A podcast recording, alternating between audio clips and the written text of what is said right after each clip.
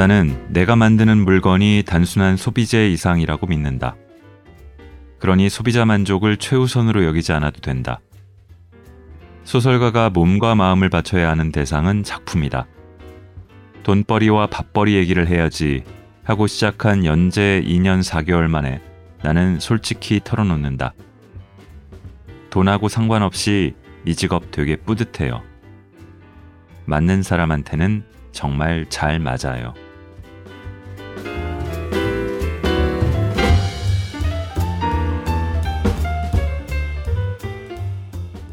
골라듣는 뉴스룸 책 읽는 순간 북적북적입니다. 저는 심영구 기자입니다.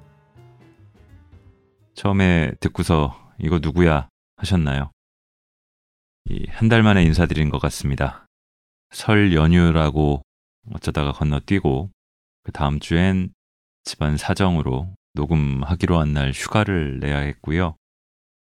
그리고는 제가 아, 감기에 걸려서 어, 이번 주도 넘어갈 수는 없겠다 싶어서 녹음을 일단 합니다.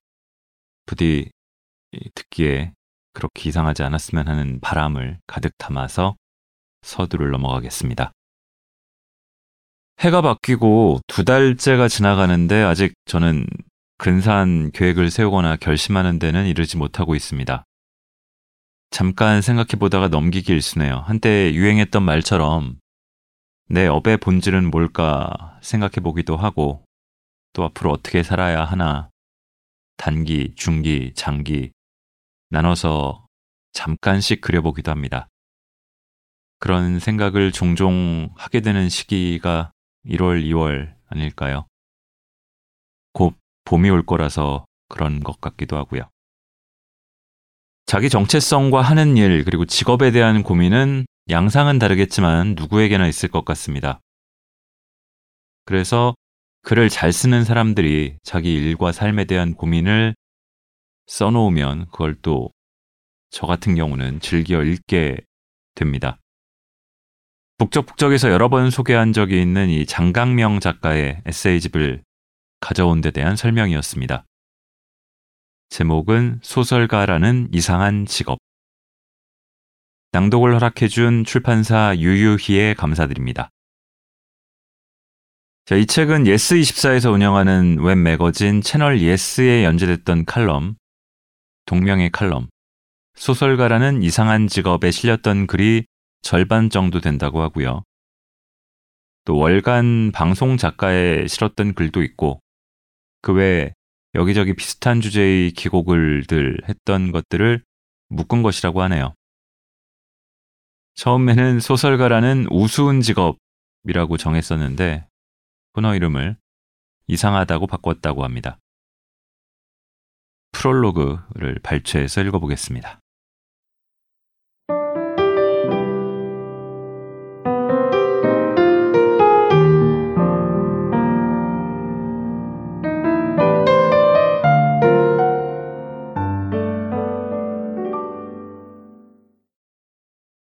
처음에는 연재 코너 제목을 소설가라는 우스운 직업이라고 지었다. 그러다 며칠 뒤 소설가라는 이상한 직업으로 바꿨다. 소설가가 하나의 직업이며 소설가가 속한 업계가 있다는 이야기를 하고 싶었던 것 같다. 그리고 그 직업과 업계에 어딘지 우습거나 이상한 구석이 있다고 말하고 싶었던 것 같다. 왜 새삼 소설가가 직업임을 강조하고 싶었나? 문학과 책을 사랑하는 사람들이 문학 창작자를 보는 시선에 환상이 많이 끼어 있다고 느껴서다. 남다른 계시를 받는 사람이라고 속세의 돈벌이에서 몇 걸음 물러난 종자라고 여기는 듯하다. 그런 낭만적인 포장에 가장 휘둘리고 그래서 피해도 가장 크게 입는 사람이 예비 작가와 신인이다. 그 직업의 어느 부분이 우습고 이상한가? 밥벌이이자 돈벌이인데 그렇지 않은 척 굴어야 하는 부분이 우습고 이상하다. 예비 작가와 신인이 그런 인식에 가장 깊이 사로잡혀 있다. 그래서 금전 문제를 협상해야 할 때 주도권을 잘 잡지 못한다. 아예 말을 못 꺼내는 이도 흔하다. 그런 분위기는 업계가 우스워지고 이상해지는데 한몫한다. 나라고 예외는 아니었지만 그래도 이거 뭔가 웃기고 이상한데 하고 고개를 갸웃할 감각은 있었다. 전업 작가가 되기 전에 직장 생활을 해본 덕분이다. 내 글이 향하고 있는 1차 독자는 역시 예비 작가와 신인이었다. 내가 예비 작가였던 시절 궁금했던 사항들에 대해 답해주고 싶었다. 문예지 등단, 단편 작업, 젊은 작가상 수상 외에도 다른 길이 있다고 말하고 싶었다.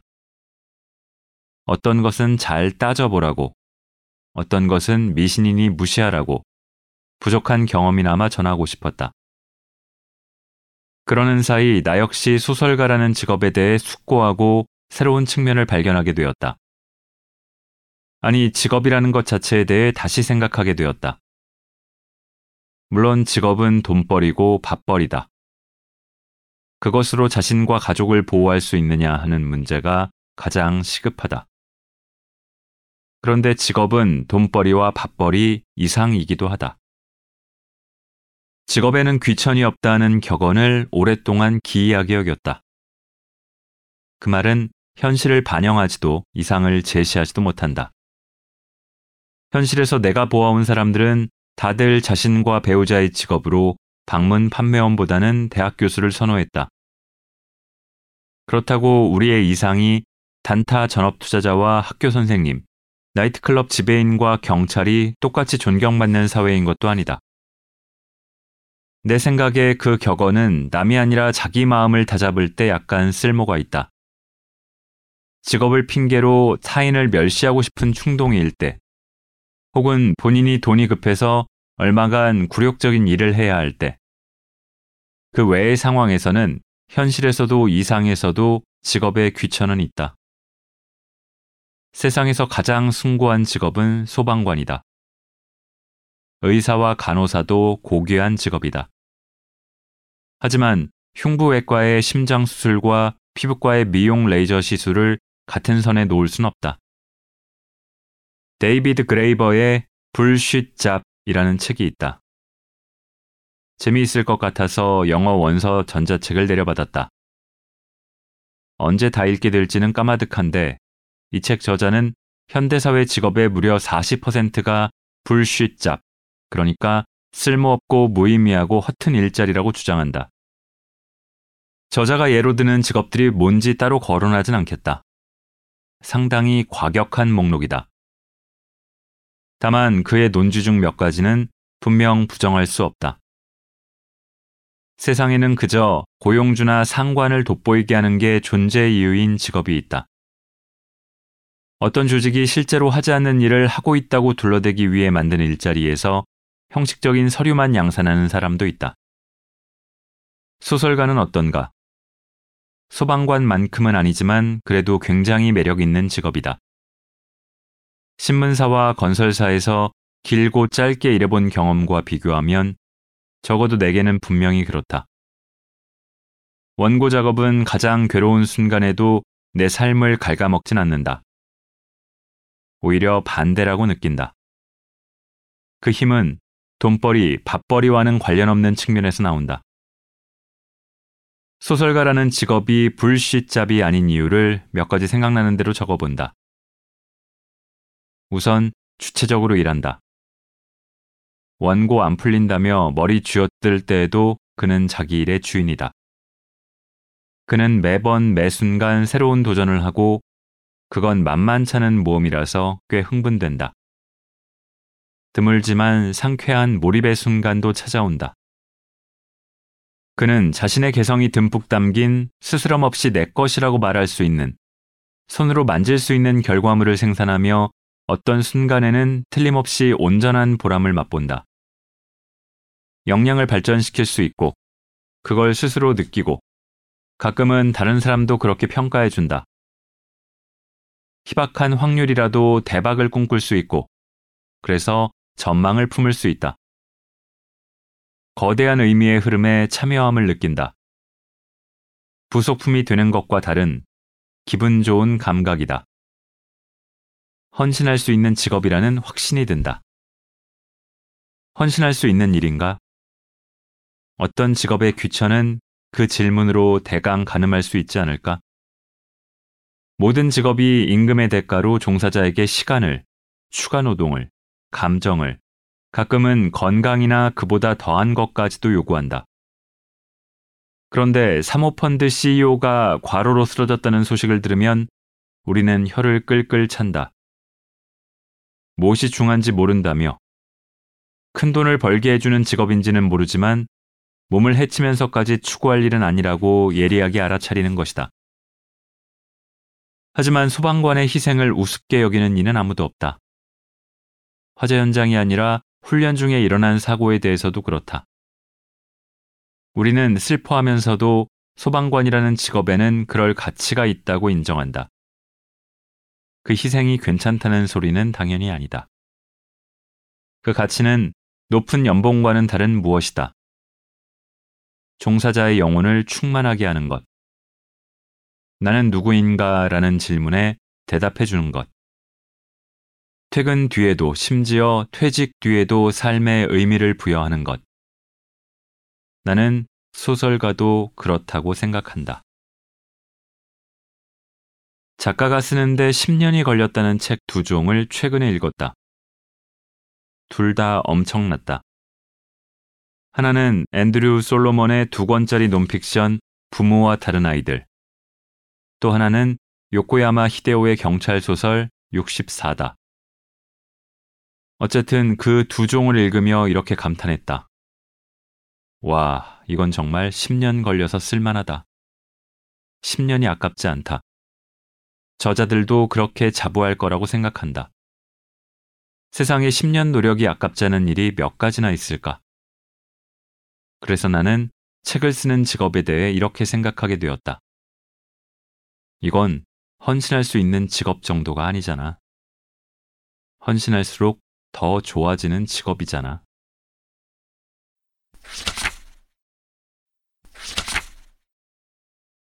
나는 독자를 보았다. 한국의 젊은 소설가 상당수는 이런 의문을 품고 있다. 혹시 독자라는 건 유니콘 같은 존재 아닐까? 오래전에 멸종했거나 아예 존재한 적이 없었던 환상의 생물이고 그 사실을 숨겨야 하는 정부기관이 댓글 부대를 고용해 인터넷에만 가짜 흔적을 남기는 것 아닐까? 책 관련 행사에 오는 사람들은 결혼식 가짜 하객처럼 출판사가 고용한 아르바이트생들 아닐까? 몇몇 작가들은 내게 이렇게 묻기도 한다. 작가님은 우연히 독자를 만난 적 있으세요? 막 작가님을 알아보는 사람도 있고 그래요? 어, 그런 적이 몇 번 있긴 했다. 처음에는 어리둥절했고, 두 번째에도 그랬다. 세 번째에는 감격했느냐고? 그게 꼭 그렇지는 않다. 작가가 길거리에서 독자를 만나면 아래와 같은 광경이 펼쳐진다. 저 혹시 장강영 작가님 아니세요? 예, 맞는데요. 작가님, 저 작가님 팬이에요. 우와, 이런 데서 만나다니. 와, 고맙습니다. 작가님, TV에 나온 것도 봤어요. 오, 고맙습니다. 점점점 점점점 점점점 점점점 그러면 안녕히 가세요. 네, 안녕히 가세요. 정말이지 어색하기 그지없는 상황이다. 저기서 조금 더 길어져 봤자 지금 어디 가는 길이세요? 편의점 도시락 사러 가는 길인데요. 그러시군요. 정도의 문답이 추가될 뿐이다. 그나마 편의점 도시락을 사러 가는 길에 만나는 편이 낫다. 집 근처 식당에서 식사를 하고 돌아오는 길에 만나면 아주 힘들다. 나는 밥을 먹으면 몹시 졸리는 사람이라 집에 오는 길에는 거의 정신이 나간 상태다. 실은 진짜 감격스러운 건 이거다. 실시간으로 내 책을 읽고 있는 독자를 우연히 목격하는 순간. 나는 그런 경험을 지금까지 딱 세 번 해봤다. 처음은 2014년이었던 듯한데 그 상대가 일반 독자에 해당하는지는 다소 논란의 여지가 있다. 도서관 직원이었기 때문이다. 그 즈음 구로구로 이사간 나는 책을 빌리러 새 동네의 공공도서관에 갔다가 깜짝 놀랐다. 대출대 담당 직원이 내 데뷔작인 표백을 읽고 있었다. 그때까지만 해도 구로도서관에는 무인 대출대가 없었다. 빌리려는 책은 전부 직원에게 직접 들고 가서 내 이름이 적힌 도서관 카드와 함께 내밀어야 했다. 그런데 바로 그 담당 직원이 내 책을 읽고 있는 중이었다. 나는 대출대에서 세 걸음 앞까지 갔다가 너무 놀라서 뒤돌아 주랭랑 쳤다. 그러면서도 그 짧은 순간 상대의 얼굴은 유심히 살폈다. 들고 있는 책에 푹 빠진 표정은 아니었다. 이 작가는 이름이 특이한데 어느 수준인지 한번 평가해 줄까?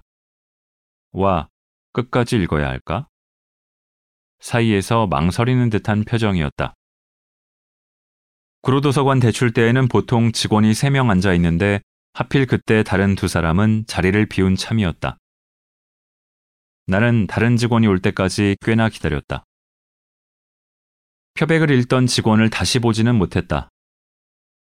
공공도서관의 정식 사서는 몇 명 되지 않고 기간제 근로자를 많이 쓰는 것으로 안다. 그런 계약직 직원이었을까? 도서관 직원들이 바코드 스캐너로 도서관 회원 카드를 찍으면 화면에 카드 주인 이름이 뜰까?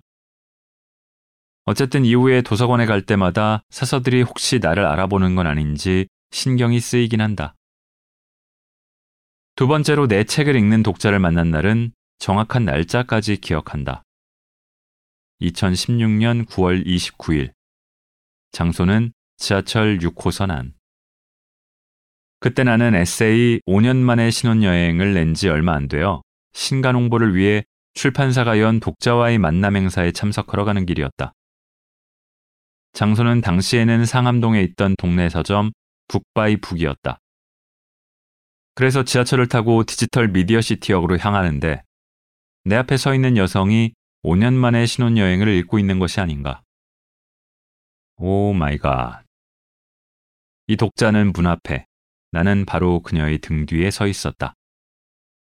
그녀는 158쪽, 셋째 날 오후, 조각조각 난 사유지와 성스러운 의무, 라는 제목의 장을 읽고 있었다. 나는 그녀가 당연히 북토크에 가는 길이라고 생각했다. 자칫하다 여기서 인사를 나누면 그대로 나란히 행사장까지 어색한 대화를 나누며 가야 할 텐데. 그건 나에게나 독자에게나 정말이지 고역이겠지.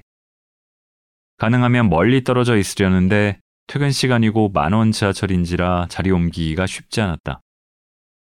이거 어째야 하나. 진땀을 흘리는데 그 독자가 갑자기 열차에서 내렸다. 어라, 북바이북 가는 거 아니셨나요? 나는 유니콘을 놓친 기분이었다. 마지막 세 번째는 2017년 상반기였다. 장소는 역시 지하철. 신도림역 1호선 승강장이었다. 시청 방향 지하철이 도착해 문이 열리자 거짓말처럼 한 여성이 한국이 싫어서를 읽으며 내렸다. 그녀는 책을 두 손에 든 채로 눈을 거기서 떼지 못한 채 걸어가며 책을 읽었다. 와, 엄청나게 재미있고 훌륭한 소설만 그렇게 읽는 거 아닌가요? 나한테는 인생에서 가장 행복했던 순간까지는 아니더라도 그해 가장 행복했던 순간 10위 안에 충분히 들어갈 장면이었다. 고맙습니다. 이름 모를 독자님. 내 아버지는 술집에서 친구에게 안정효의 하얀 전쟁 괜찮다. 한번 읽어보라고 권한 적이 있었다. 그리고 그 말을 마치자마자 옆자리에 있던 남자가 내가 안정효요 라며 인사를 해왔단다.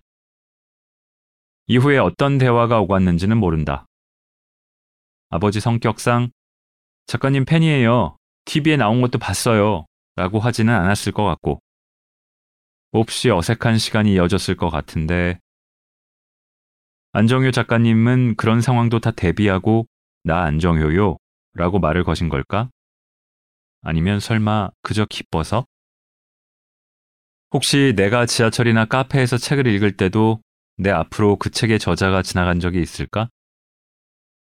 그런데 생각해보니 나는 책을 주로 전자책으로 읽는 터라 다른 사람에게 내가 읽고 있는 책의 표지가 보이지 않는다. 전자책의 단점 하나 추가. 작가가 자기 책을 읽고 있는 독자를 마주쳐도 그 기적 같은 우연을 알아차릴 수 없다. 꽤 심각한 결점이다. 덧붙임. TV에 출연한 뒤로 거리에서 알아보는 사람들이 꽤 생겼다. 소설 쓰시는 분이죠? 라든가 알쓸 범잡 나오시는 분이죠? 강... 강... 죄송해요. 제가 이름을 잘 기억을 못해요. 같은 말을 들으면 신기하긴 하다. 하지만 딱히 가슴이 벅차지는 않다. 몸에 안 맞는 옷을 걸치고 나온 기분이다. 첫 책 출간을 앞둔 신인 작가에게 이런 질문을 받은 적이 있다. 필명을 쓰는 게 좋은가요? 본명으로 활동하는 게 낫나요? 글쎄요, 무엇을 원하시는지에 달려있죠. 라고 대답했다. 유명해지고 싶습니까? 거리에서 사람들이 당신을 알아보길 원하나요? 옛 지인들이 그 녀석이 책 냈다는데 하며 부러워하고 시기하기를 바라나요? 그렇다면 본명을 써야죠. 나는 그렇게 되고 싶었다. 그래서 필명은 조금도 고려하지 않았다. 본명이 워낙 특이해서 필명으로 오해하는 분들이 있긴 하다. 시간이 좀 더 지나고 나서 이름이 유명해지는 것과 얼굴이 유명해지는 것이 다르다는 사실을 알게 되었다. 나는 문명은 강하게 원하지만 연예인이 되고 싶진 않다. 사람들이 내 얼굴을 알아보는 상황을 좋아하지 않는다.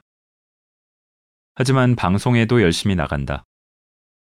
모든 프로그램 출연 섭외에 응하진 않지만 새로 시작하는 방송 기획안을 받으면 꽤 적극적으로 검토한다. 2020년대 한국 소설가가 먹고 살기 위해서는 인지도 시장에서 활동해야 하기 때문이다. 이름이 알려지는 자리건 얼굴이 알려지는 기회건 가릴 처지가 아니다. 브이로그를 찍거나 유튜버가 된 문인도 여럿이다.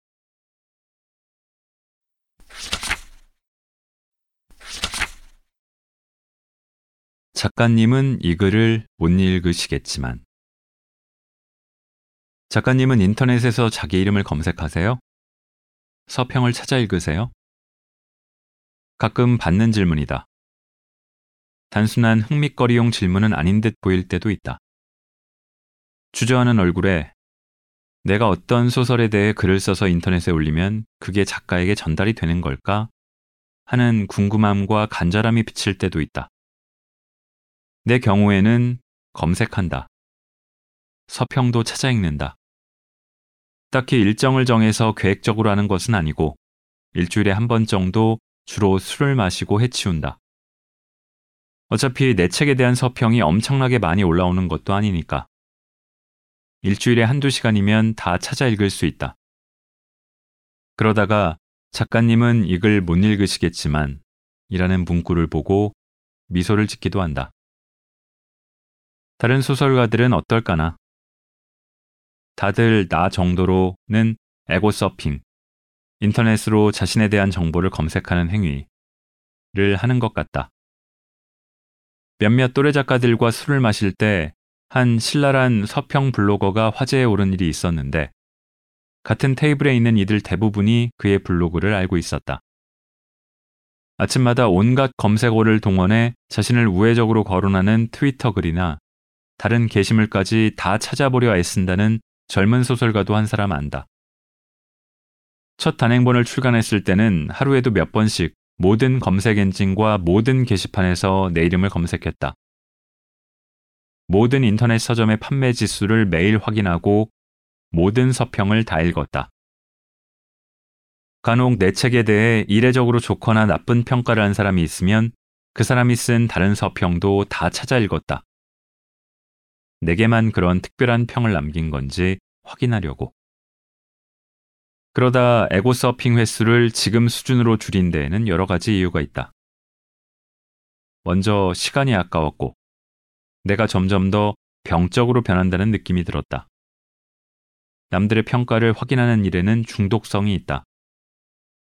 심한 날에는 1시간이고 2시간이고 제 이름을 검색하게 된다. 전에 읽었던 서평을 보고 또 보고 그러다 이건 아니다 싶었다. 에고 서핑을 할 때마다 기분이 오르락 내리락 하는 것도 싫었다. 정확하고 깊이 있는 비평, 애정 어린 서평을 읽고 감사한 때도 많다. 하지만 아, 어떻게 이렇게 생각할 수 있지? 쉽게 터무니없는, 때로는 악랄하게 느껴지는 글도 있다. 책을 읽지 않고 그저 작가를 조롱하기 위해 트윗이나 포스트를 올리는 사람도 있다. 얼마 전에는 끔찍한 인터넷 게시물 하나를 읽었다. 제목이 작가 멘탈 터트리는 게 취미인가 그랬다. 연재 중인 웹소설에 여러 계정으로 다양한 댓글을 올리다가 몇몇 계정에서 점점 비판의 강도를 높여 마침내 작품의 우호적인 평가를 하던 계정이 항복하고 달아나는 상황을 연출하는 게 취미라는 고백이었다. 오로지 괴로워하는 작가 모습을 보기 위해서. 이 무슨 댓글 부대 같은 상황인가. 나쁜 평가는 좋은 평가와 일대일로 상쇄되지 않는다. 우리는 그렇게 생겨 먹었다. 사람이 그렇게 진화했다. 내게 우호적인 사람들보다 나를 공격하려는 사람들의 주의를 기울이는 게 안전에 훨씬 더 중요하니까. 그래서 인간은 부정 신호를 긍정 신호보다 더 크게 받아들이며 비판을 극복하는 데에는 대략 그 4배의 칭찬이 필요하다고 한다. 물론 그 비율에 개인차는 있다고 한다. 나는 비판을 극복하는 데 드는 에너지가 남보다 현저히 높은 것 같다. 그래서 에고 서핑을 하고 나면 늘 뒷맛이 쓰다. 또 그런 내 모습을 지켜보는 누가 없어도 왠지 부끄럽다. 자기 평판을 필사적으로 확인하며 남들의 평가에 목을 매는 것은 아무래도 성숙한 인격이 몰두할 만한 일은 아니니까. 그래, 알면서도 그런다. 한편으로는 이 역시 진화에서 비롯된 본능적인 욕구이기는 하다. 특히나 예술을 한다는 인간들은 자의식까지 비대하다.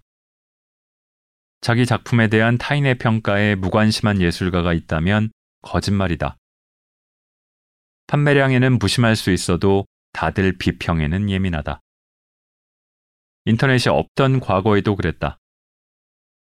필명으로 책을 낸 사람도 초연할 순 없다. 커러벨이라는 필명으로 제인 에어를 발표한 샬럿 브론테는 초판에는 쓰지 않았던 작가 서문을 재판과 3판에 썼다.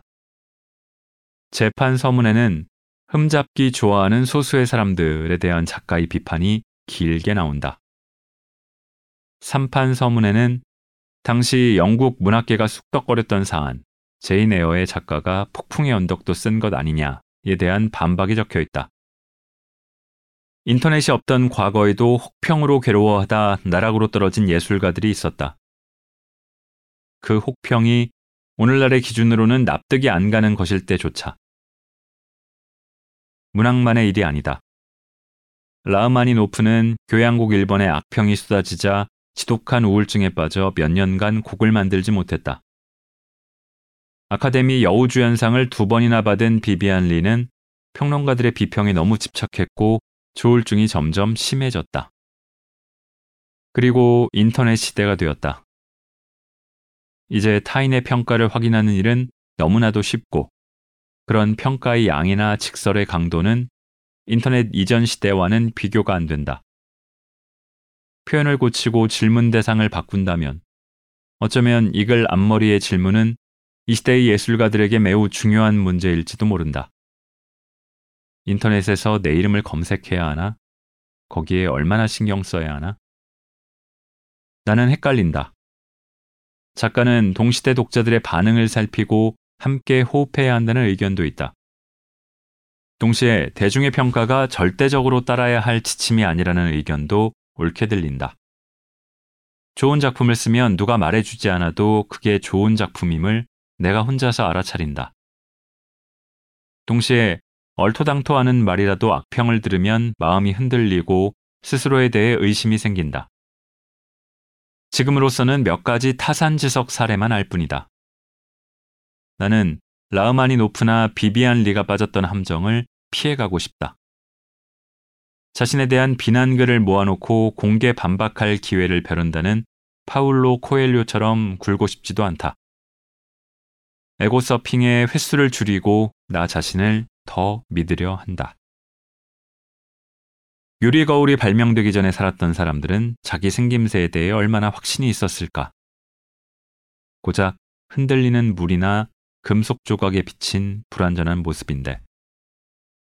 나는 자아상에 관한 한 우리가 여전히 고대인과 다를 바 없는 처지 아닐까 생각한다. 인터넷이 전에 없던 방식으로 우리의 모습을 비춰주긴 하지만 정확한 거울은 분명 아니다. 덧붙임. 엑셀 마니아인 나는 에고 서핑을 한 횟수도 엑셀에 기록한다. 2021년에 인터넷에 내 이름을 검색한 횟수는 15회다. 지난해에는 12회다.